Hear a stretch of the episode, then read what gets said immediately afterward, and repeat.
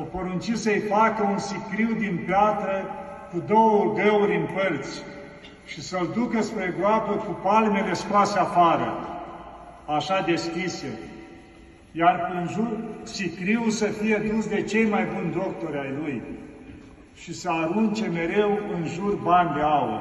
Și l-au întrebat de ce lucrul acesta.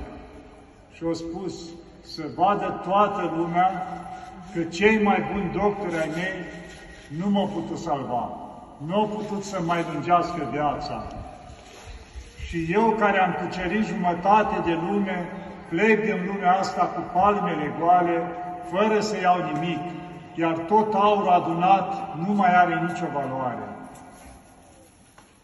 Deci o înțeles și el, cum se spune în ultimele clipe, că toate celelalte sunt deșertăciuni. Nimic nu luăm cu noi. De aceea să avem grijă și noi să încercăm să nu urâm, să nu țin minte, să ținem minte răul, pentru că toate astea se întorc împotriva noastră. Nici Dumnezeu nu ne mai miluiește și plecăm din viața asta fără să câștigăm veșnicia. Că dincolo nu mai este iertare. De aceea să ne spovedim curat și să iertăm pe toți din jurul nostru. Că atunci nu ajungem să se plinească ceea ce s-a spus la Evanghelie cu noi. Și mai vedem un lucru. Astăzi se prăznuiește Sfântul Moise, arabul sau etiopianul, care era din Etiopia. Gândiți-vă, era cel mai mare tâlhar din timpurile acelea. Nimeni nu putea, adică chiar soldații împăratului, armata, să-l poată prinde.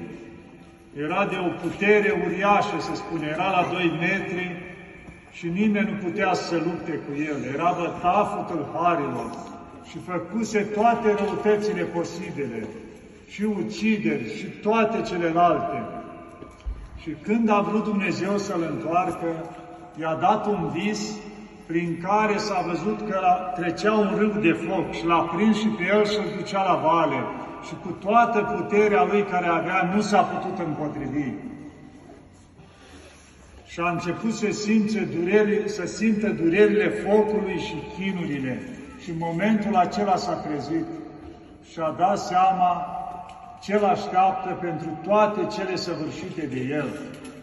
Și atunci a renunțat la tâlhărie, la tot ce făcea și s-a dus la o mănăstire să se căiască.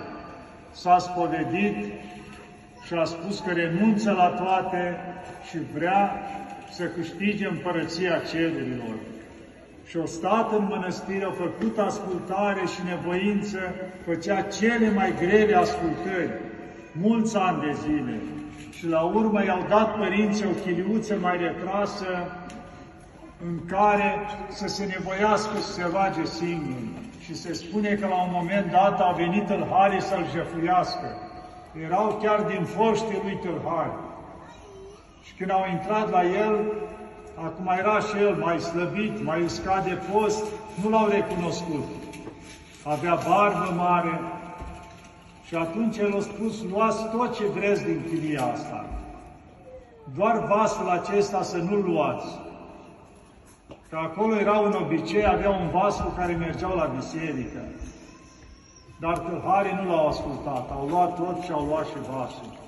Atunci le-a prins pe toți patru, i-a legat, a pus doi pe un număr, ceilalți pe celălalt număr și s-a dus cu ei la biserică. I-au aruncat în mijlocul bisericii și au spus la părinți, judecați voi că eu nu pot să fac asta.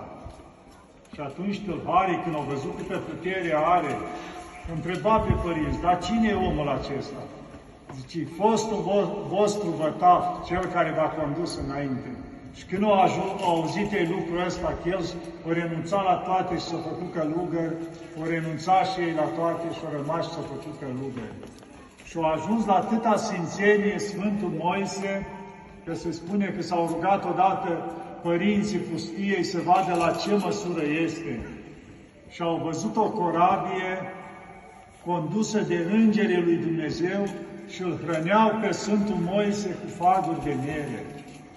Și ajunsese la foarte multă dragoste.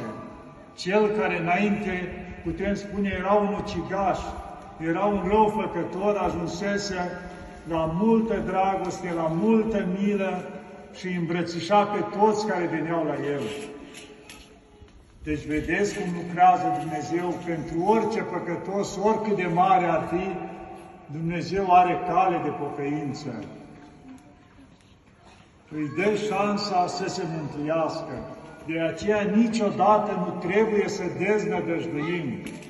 Oricât de mult am cădea, mereu este ridicare. Dar trebuie pocăință, spodedanie și să începem să ne îndreptăm viața.